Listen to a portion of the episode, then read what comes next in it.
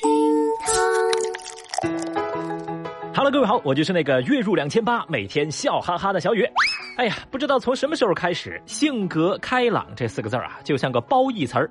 所以这些年，大家是争着抢着性格开朗，尤其是大家的简历，谁还敢说自己简历上没有“性格开朗”这四个字啊？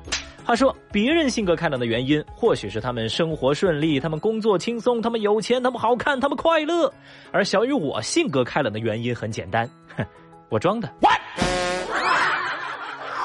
微博一百四十九万人关注，十五岁女孩误食毒蘑菇，全身换血以保命。最近，湖南湘潭十五岁的女孩小陈在家中食用了在山上采摘的野生蘑菇之后不久，便出现了全身无力、腹痛、腹泻这样的症状，生命垂危，需要迅速的进行血浆置换治疗。哦，前段时间，女孩进行了首次两千毫升的血浆置换，这相当于十五个人献全血的血浆量，而这样的血浆置换需要进行两到三次。据了解，目前小陈还没有脱离生命危险。哎呀，这每年我们都能在网上看到大量的食用毒蘑菇中毒的新闻，哪怕是红伞伞、白杆杆的歌谣已经在大江南北流传，但这种情况仍旧是周而复始。世界上有很多蘑菇都可以吃，但也有很多是你这一生只能吃一次的呀。虽说每年啊，在热搜上，媒体啊也在不断的提醒别吃路边的野蘑菇，别去摘野生菌，但就是有人不听。这些人当中有图不买菜省钱的，有图刺激的，还有图生活太闲没事干的。嗨，别说是野生蘑菇，未必比超市里买的香。就算是真的很香，又能怎么样呢？真的就香到了值得让自己为此付出生命的代价吗？小雨建议啊，那些控制不住自己手和嘴的人呐，多看几遍这条新闻啊，好好想一想，这是十五个人的献血量啊，这不恐怖吗？啊，退一万步讲，这医药费也不便宜啊。咱们就是说，你不心疼身体，我都心疼钱了。您看，下面赶着赶着又来一位，微博一百七十二万人关注，男子长期小龙虾配酒当主食后痛风。最近，江苏扬州三十三岁的小刘生活很不节制。进入夏天，他几乎每天都把小龙虾、香辣蟹当成自己的主食，隔三差五就约朋友吃饭。平时下班那也得买几斤，再配上啤酒，那是越吃越香啊。但没过多久，小刘就因为关节剧烈疼痛到医院就诊。经过检查，他被确诊为痛风。Oh no！哎，之前我们就听过一个顺口溜啊，叫“龙虾配啤酒，痛风到永久”。小刘的案例证明此言非虚啊。对此，网友们就说了呀：“龙虾啤酒痛风套餐，这是真的呀。”呃，但是没有小龙虾和啤酒的夏天不是真正的夏天呢，怎么办？怎么办？怎么办？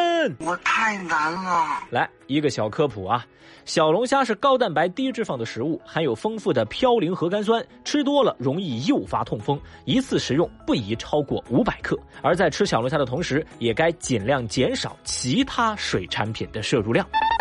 这老话说啊，食不过量，酒不过瘾，咱们凡事呢还是得有个度才行。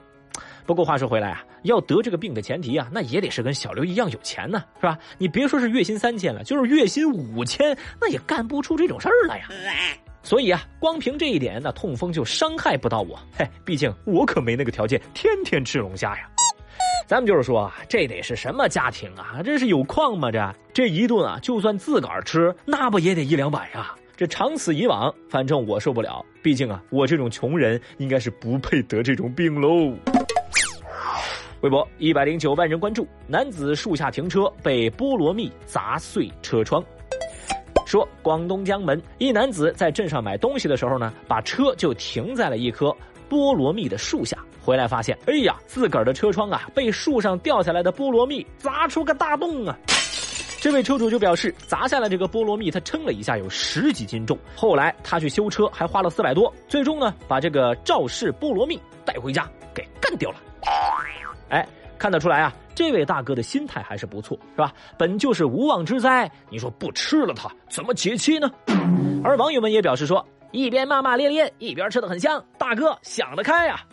有留言也说道，咱们换个思路，四百多买个菠萝蜜也算是凑合了。哎，总的来说吧，这事儿就属于是啊，车辆挡风玻璃无故被砸，肇事者竟被司机处以极刑，千刀万剐，生吞活泼给吃了。啊，不开玩笑啊，咱们就是说，得亏牛顿没生活在热带，而是坐在了苹果树下。这要是坐在菠萝蜜的树下，那唤醒他的应该不是灵感，可能是 ICU 的呼吸机啊。说起来，菠萝蜜伤害爆表，令人窒息。而有的人呢，脑袋一拍，令人窒息。